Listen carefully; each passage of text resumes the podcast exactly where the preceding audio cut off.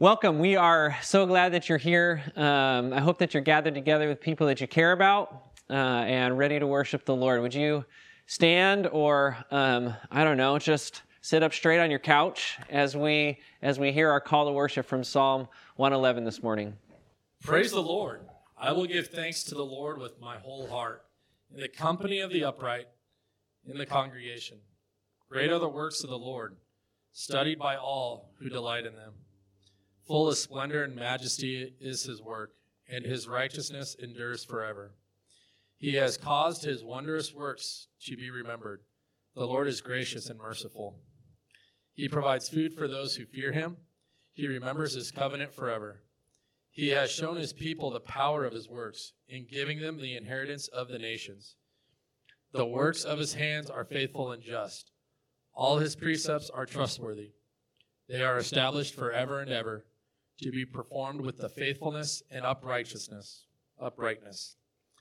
He sent redemption to his people. He has commanded his covenant forever. Holy and awesome is his name. The fear of the Lord is the beginning of wisdom, and those who practice it have a wonderful understanding. His praise endures forever. The word of the Lord.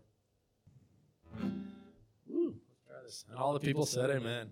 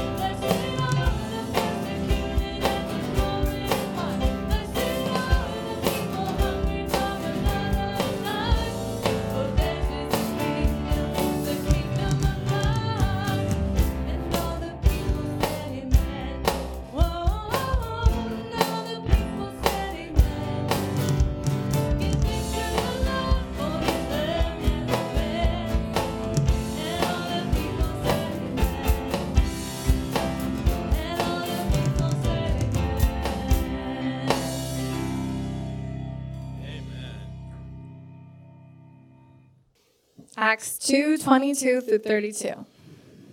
Men of Israel, hear these words Jesus of Nazareth, a man attested to you by God with mighty works and wonders, and signs that God did through him in your midst, as you yourselves know. This Jesus, delivered up according to the definite plan and foreknowledge of God, you crucified and killed by the hands of lawless men. God raised him up, loosing the pangs of death because it was not possible for him to be held by it. For David says concerning him, I saw the Lord always before me, for he is at my right hand, that I may not be shaken. Therefore my heart was glad, and my tongue rejoiced. My flesh also will dwell in hope, for you will not abandon my soul to Hades, or let your Holy One see corruption. You have made known to me the paths of life. You will make me full of gladness with your presence. Brothers, I may say to you with confidence about the patriarch David that he both died and was buried, and his tomb is with us to this day. Being therefore a prophet, and knowing that God had sworn with an oath to him that he would set one of his descendants on his throne, he foresaw and spoke about the resurrection of the Christ, that he was not abandoned to Hades, nor did his flesh see corruption. This Jesus God raised up, and of that we are all witnesses. This is the word of the Lord. Blessed be the God and the Father of our Lord Jesus Christ, according to his great mercy. He has caused us to be born again to a living hope through the resurrection of Jesus Christ from the dead, to an inheritance that is imp- imperishable, undefi- undefiled, and unfading, kept in heaven for you, who by God's power are, um, are being guarded through faith in salvation, um, ready to be revealed in the last time. In this you rejoice through through now is um, now for a little while, if necessary. You have been um, grieved by various trials, so that you, the so that the tested genuineness of your faith, more precious than gold that perishes through, though it is tested by fire, may be found to result in praise and glory and honor in the revelation um, of Jesus Christ. Through you have not seen him, you loved him. Though you have not now seen him, you believe in him and rejoice with joy that is unexpressible and filled with glory, obtaining the outcome of your faith and salvation um, of your souls. This is the word of the Lord. How great is our God?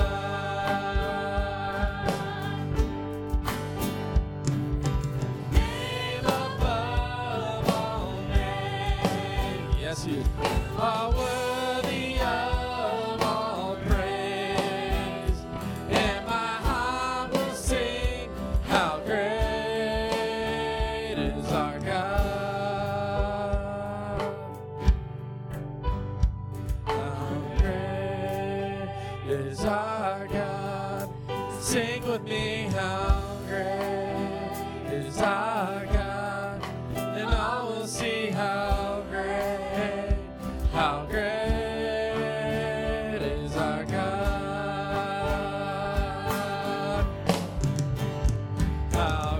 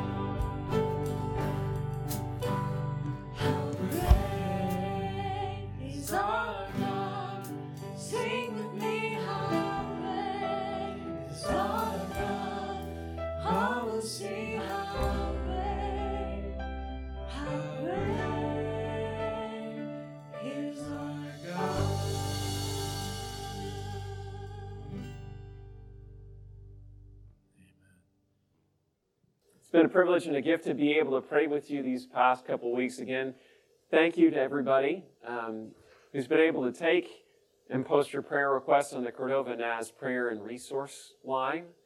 Shall we collect and gather those prayers here and now?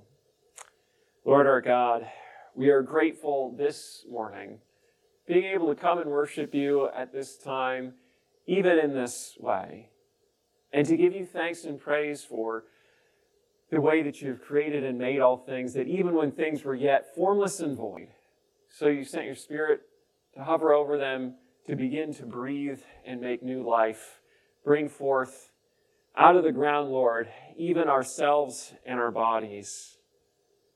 I want to thank you, Lord, that even as creation sinned and fell, as it experiences the brokenness of what it means to have separated itself from you, to have gone in a different path.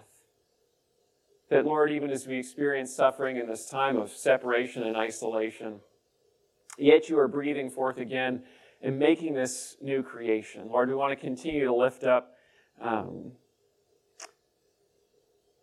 just all of our leaders in this time, uh, for all those that have been put into positions of authority in thanksgiving, Lord, for the way that even the payment protection program has tried to help shore up businesses around us that we rely, that we depend on to hear, Lord.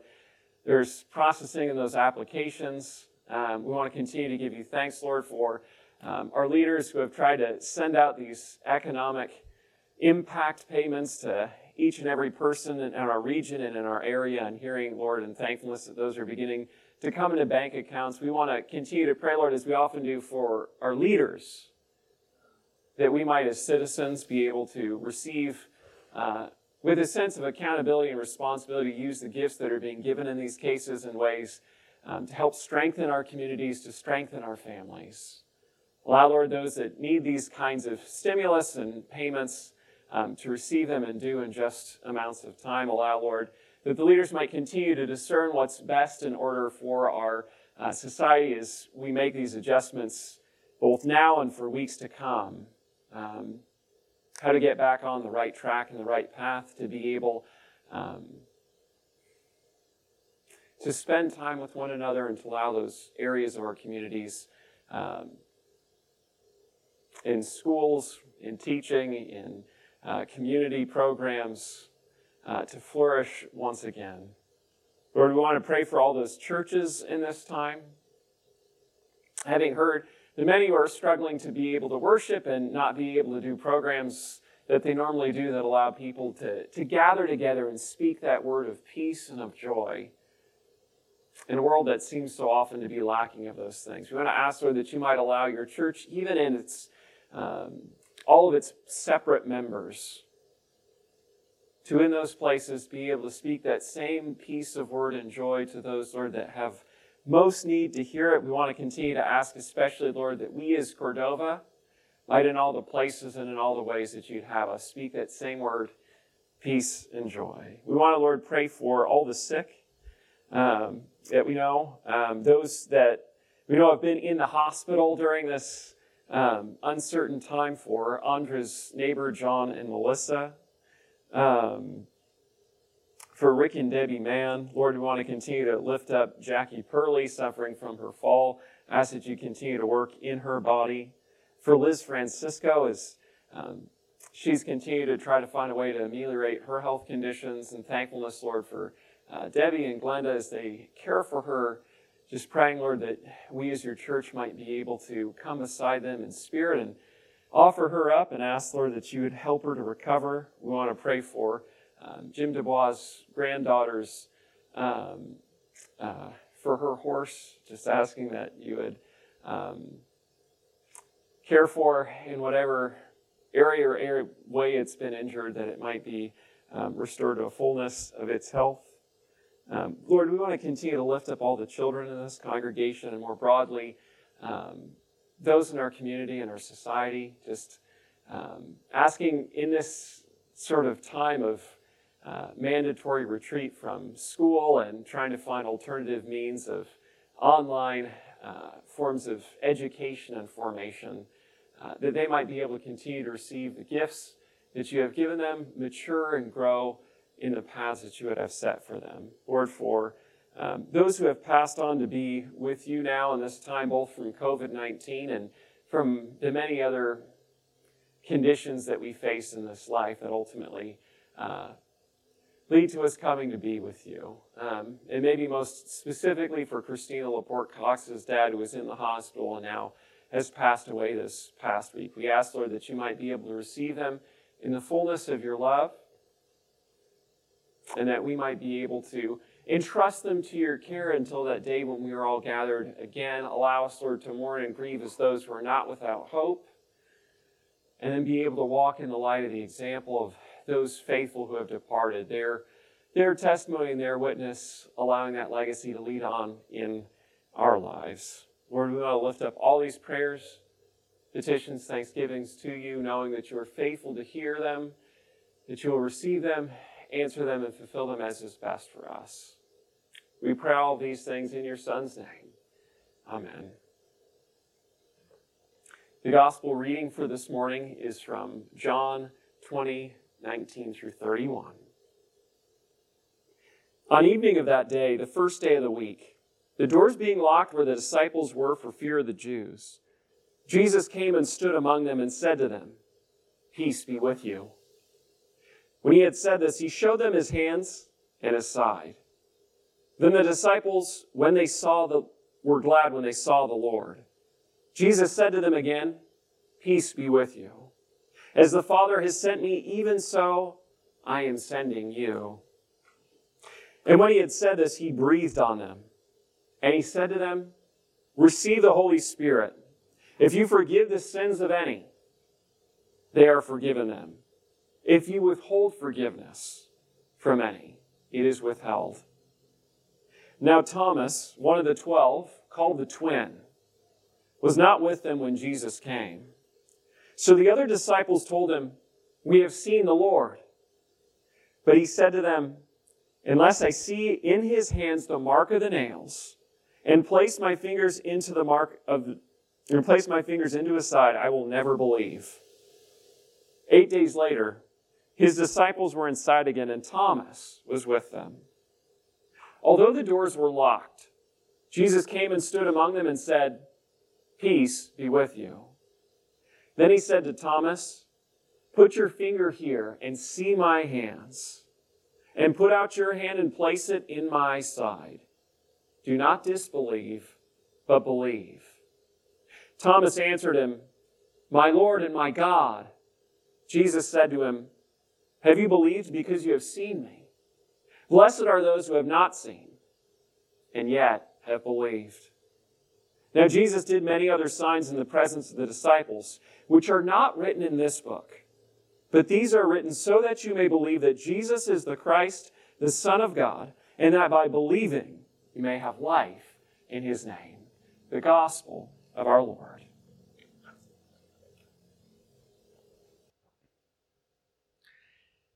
In the beginning, God created. He built, He established, He weaved together, He called forth out of darkness and nothing everything that is. Everything that is in this world and everything that is in any world. God created all. And after doing that, after creating all things, after calling forth all the animals and all the plants and separating the sky from the waters, putting the stars and the sun and the moon into their place to govern the seasons and the times, God took a lump of clay. And He took that clay and formed it, molded it into the first human. The human was nothing before God took him out of the dirt.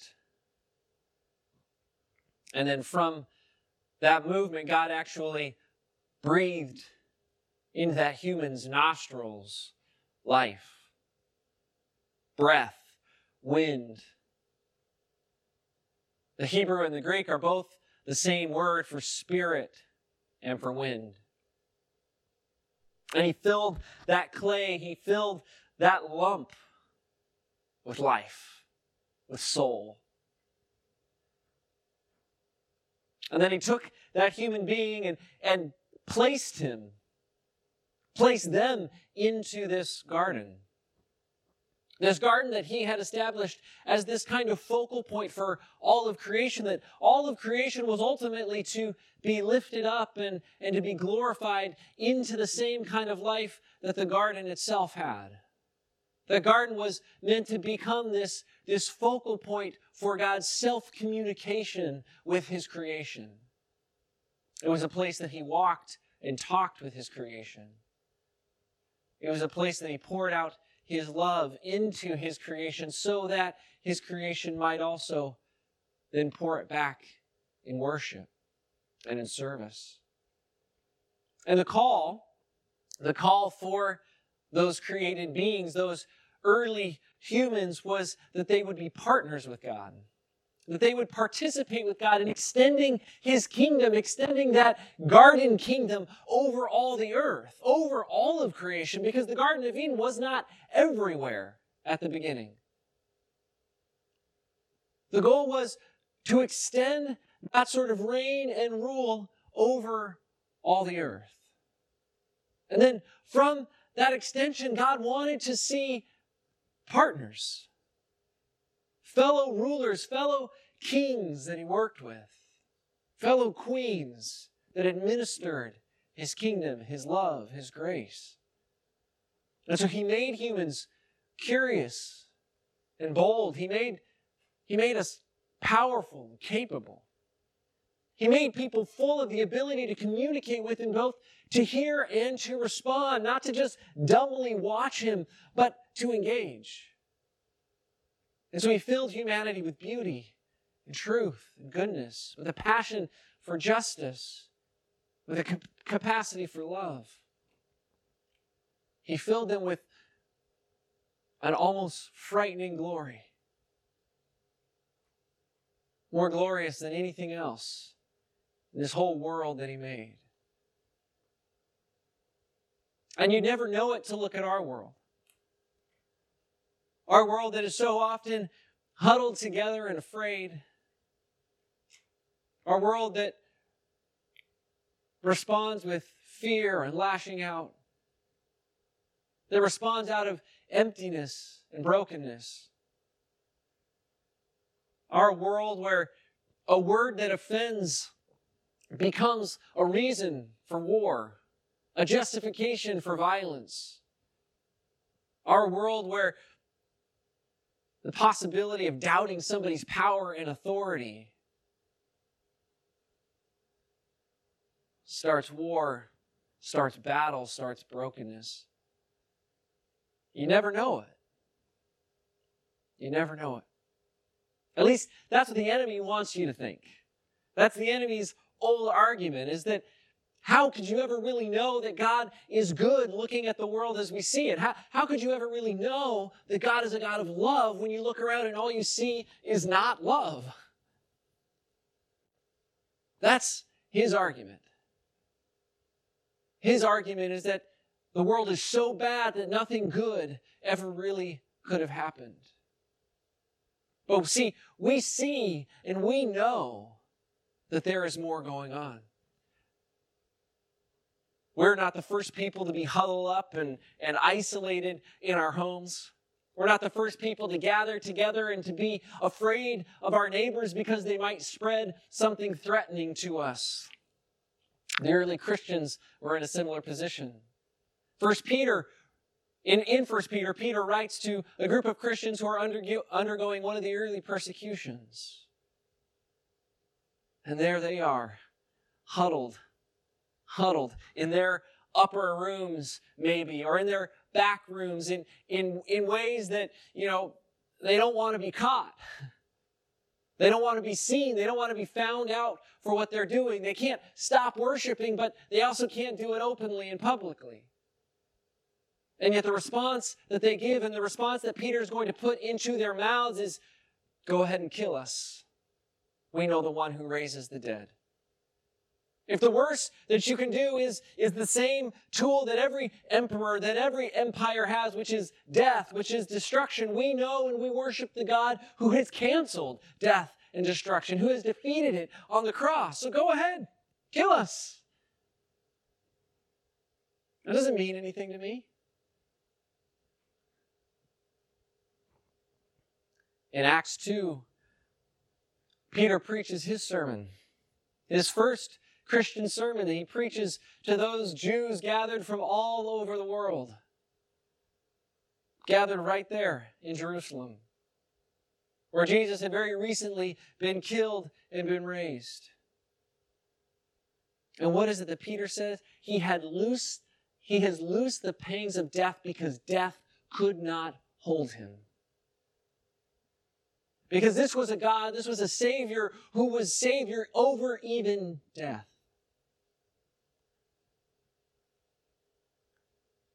That same Peter who preaches that sermon then says that you're going to suffer all kinds of trials. You're going to suffer all kinds of difficulty, but you know that that difficulty is only to purify and establish your faith, is only to purify and establish the salvation which you know is coming because of the God who has canceled death, because of the God who has defeated death. You know that that salvation is greater than any threat, that it's greater than any fear, that it's greater than any isolation. And so you can bear even this, knowing that on the other side, God will be faithful. Because against the argument of the enemy, we know that the resurrection is better than anything else in all of history has been bad. That nothing else has been so evil that its evil has overcome the goodness of the resurrection. That God would defeat death in Jesus Christ overwhelms and overflows any evil that we might be able to imagine or conjure or practice on our own.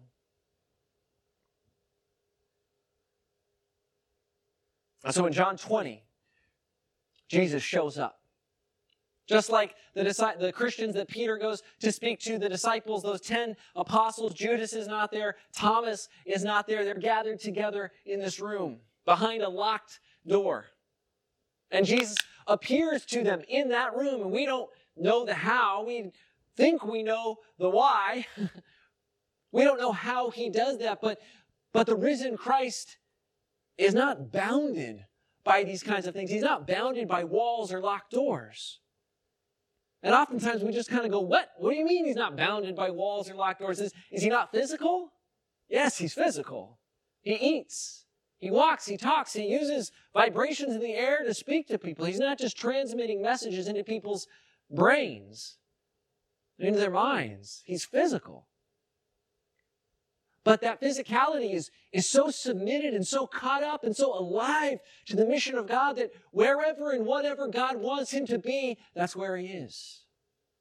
So he overcomes the fear, he overcomes the unwillingness, he overcomes the doubt of the disciples huddled together behind those locked doors.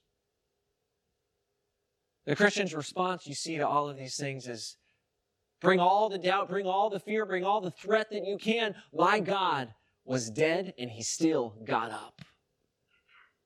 My God was crucified and he was still raised. So bring it on. We can persevere. We can last. We can make it through.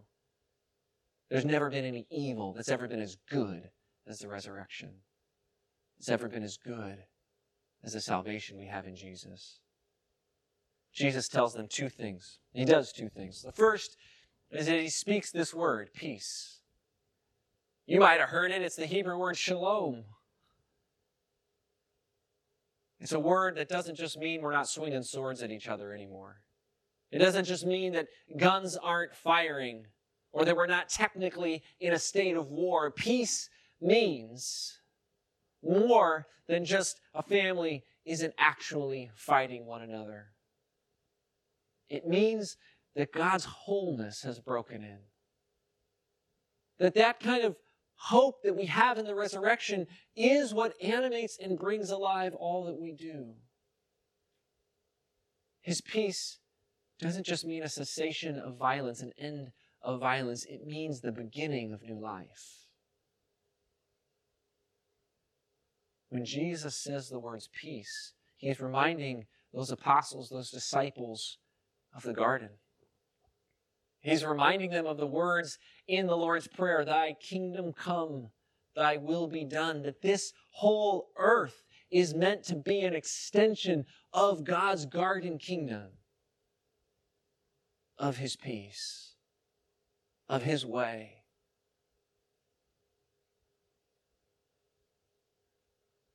And the apostles, then, he says, are sent. He says, I am sent, as the Father has sent me, I am sending you. That you are actually to be that peace in the world. You are to be the embodiment. You're to be the example. You are to be that peace in the world. I'm sending you out in this mission. And how does he say you're going to do this? Forgiveness. That wherever you go, whatever you forgive, I will forgive. Remember, these are people whose very lives are at stake. And yet they serve and they worship the God who forgave the one who forgave the ones who killed him. Forgiveness. Can you forgive the ones who are after your life today? That was the character and the nature of the church. Can we do the same? Forgive those who come after us, who come after our hope, who come after our faith, who come after our peace, to look at them and still say, God bless you. I want what God wants for you. My desire in my heart is that you would find peace and wholeness in Christ's kingdom. I can't do that on my own.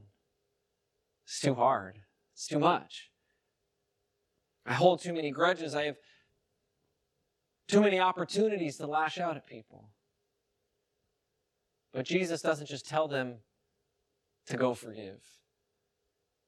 He does something else. He, he breathes on them.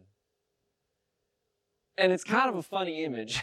I mean, we don't do a lot of breathing on each other. I don't know that Jesus did a lot of breathing on people either, but it's real significant here. He breathes. And John knew Genesis. Remember, John starts his whole gospel with the same words as Genesis in the beginning. And then instead of talking about the world, he talks about the Word, Christ. And so when Jesus, the new Adam, the risen Lord, God incarnate, God who has redeemed all things that are flesh, God who has redeemed the world, when, when this God then breathes, it's like he's taking that lump of clay. Only it's not the lump from the earth that he picked up and formed into the first human. Instead, it's this broken lump of disciples. And he breathes into them. And they go from being dead flesh, fearful, scattered, to being alive, to being full of the Spirit, to being the very church that God has always wanted his people to be. Those disciples, those apostles are sent out in that name, in that power, in that spirit into the world to do the forgiving that God has been eager to do through his son, Jesus Christ, to, to offer that forgiveness to the world. To let people know how that forgiveness is now available to them and then to model it in their life so that those who did not witness the gospel itself, who did not witness the crucifixion, who did not witness the risen Christ, are still invited into that living body. That's what God has done in Jesus, and that's what God does through His church. It's, it's what Jesus does as He breathed His Spirit out into these apostles, is to say, to remind them that I don't want clay. I actually want you to be a living being. I want you to be a keeper of this garden. Remember, I want you to be a partner with me. I want you to be curious. I want you to be bold. I want you to be powerful and capable. Capable of self communication, capable of honesty and of receiving honesty. I want you to be a people and a church who are open to beauty and to truth and to goodness, whose, whose justice is alive to the justice of God, who bear this almost frightening glory. That if people saw you as I see you,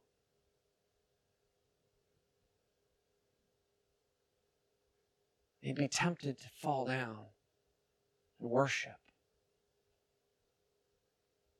That's something C.S. Lewis said. That if we could actually see the glory in each created being as God created us, we'd be tempted to fall down and worship. He's not talking about famous people. He's not talking about fancy people or powerful people. He's talking about you and me, everyday folks. That the glory of God, the glory of the creator of the universe, because of his goodness, not ours, has been built into each one of us. And yet we still have this temptation to let the evil one win, to believe the lie that we're made for less. But what the resurrection is convicted of and convicts me of is the fact that I'm created for more. I'm created for God's world. You're created for God's world. And you're not only created to be placed in it, you are created as an example of it. God wants you to be a worshiper, a partner, a glorious example of His love for this world. But you got to bring your locked doors. You got to bring your darkness. You got to bring your fear and admit your difficulty. You got to bring everything that you are. And when we do that, God begins to take it and restore it. God begins to crucify it with Christ and to raise us up to new life. I wonder if you, as a part of the church, have heard this a hundred times and yet, and yet you struggle. You struggle to believe it. You struggle to live it. I wonder how long it's been since you've thrown yourself on his mercy, since you put yourself at his feet and said, Lord, take me and use me and make me more than I can make myself.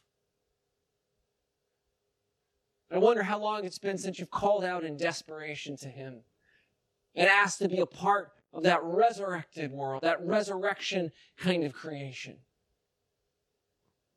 Because, friends, we are not made for death. We are made to go forth.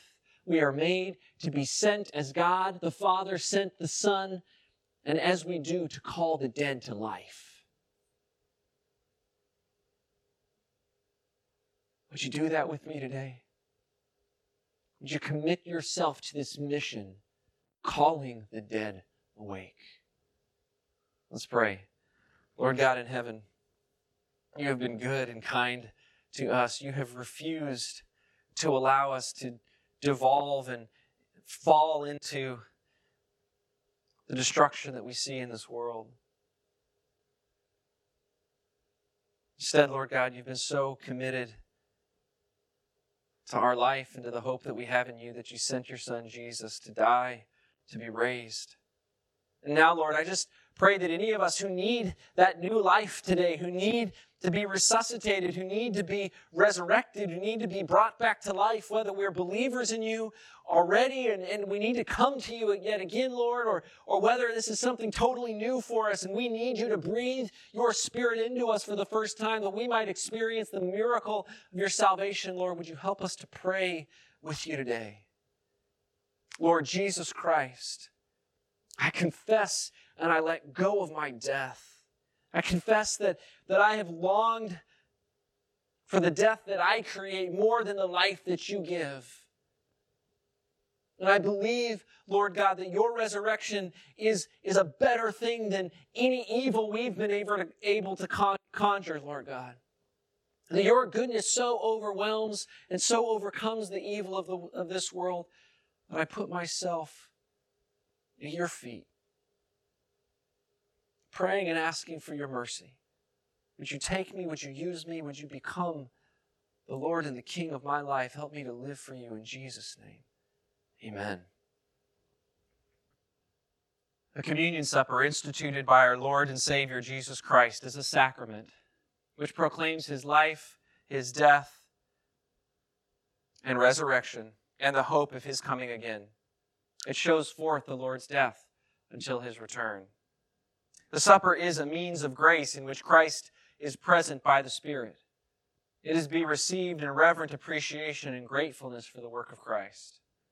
All those who are truly repentant, forsaking their sins, and believing in Christ for salvation are invited to participate in the death and resurrection of Christ. We come to the table that we may be renewed in life and salvation and be made one by the Spirit. Lord God, we are so deeply in need of your grace. We come to this meal, Father, desperately asking for your help, for your hope, that you might shed your life and your light on us, we pray in Jesus' name.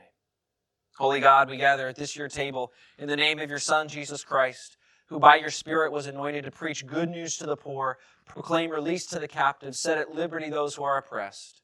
Christ healed the sick, fed the hungry, ate with sinners, and established the new covenant for forgiveness of sins. We live in the hope of his coming again. On the night when our Lord was betrayed, he took bread, and when he had given thanks, he broke it, and he gave it to his disciples, saying, This is my body, which is broken for you. Do this in remembrance of me. And likewise, after supper, he took the cup. And when he had given thanks, he gave it to them, saying, This cup is the new covenant in my blood, which is poured out for you for the forgiveness of sins. Do this in remembrance of me. Therefore, we proclaim the mystery of our faith that Christ has died, Christ is risen, and Christ will come again. And so we gather as the body of Christ to offer ourselves to you in prayer and thanksgiving. Pour out your Holy Spirit on us and on the body and blood of and on these your gifts. Make them by the power of your Spirit to be for us the body and blood of Christ, that we may be for the world the body of Christ redeemed by his blood. By your Spirit, make us one in Christ, one with each other, and one in the ministry of Christ to all the world until Christ comes in final victory. In the name of the Father, and of the Son, and of the Holy Spirit. Amen. And now, as our Savior Christ has taught us, let us pray. Our Father, who art in heaven, hallowed be thy name. Thy kingdom come, thy will be done, on earth as it is in heaven. Give us this day our daily bread, and forgive us our trespasses, as we forgive those who've trespassed against us. Lead us not into temptation, but deliver us from evil. For thine is the kingdom, and the power, and the glory, forever and ever. Amen.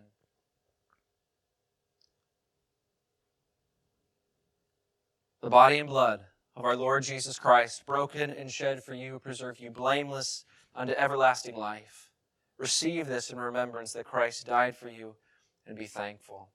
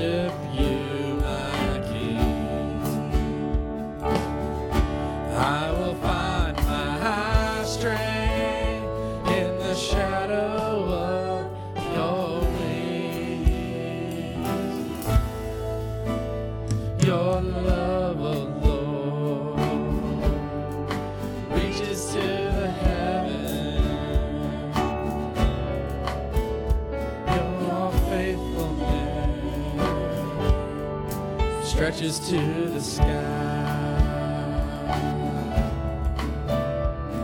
Your righteousness is like a mighty mountain, yeah. Your justice flows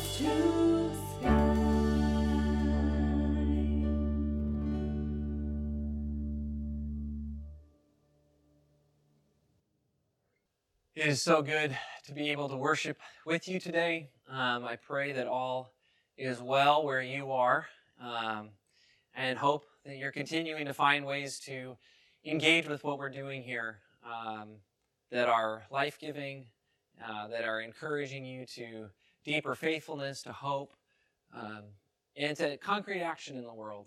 Um, I, I challenge you to find a way, uh, whether it's donating blood, um, contributing to a fund, writing a note to your neighbor, scrawling something in sidewalk chalk so that those that walk by can be encouraged. Do something this week that is going to, to build and develop the capacity of the people of God to respond to our call, to, to love and to care for people, so that when we ultimately are calling them to receive the forgiveness of Christ, that they find themselves eager to come into that life. Uh, we encourage you to join with us, especially on Wednesday nights at 7 o'clock on Zoom, Wednesday mornings at 7 o'clock um, for prayer, uh, and, and Wednesday nights at 7 o'clock for Bible study. So Wednesdays, 7 7. And um, you can find those links on our Facebook page. We'll also make sure that they're in the emails that get sent out. If not, go ahead and give me a call. Let me know. Knock on my door, bug me. Um, and we want to make sure that we continue to stay connected through all of this. Now, may the grace of our Lord Jesus Christ, the love of God the Father, and the fellowship of the Spirit be with you all. Go in peace.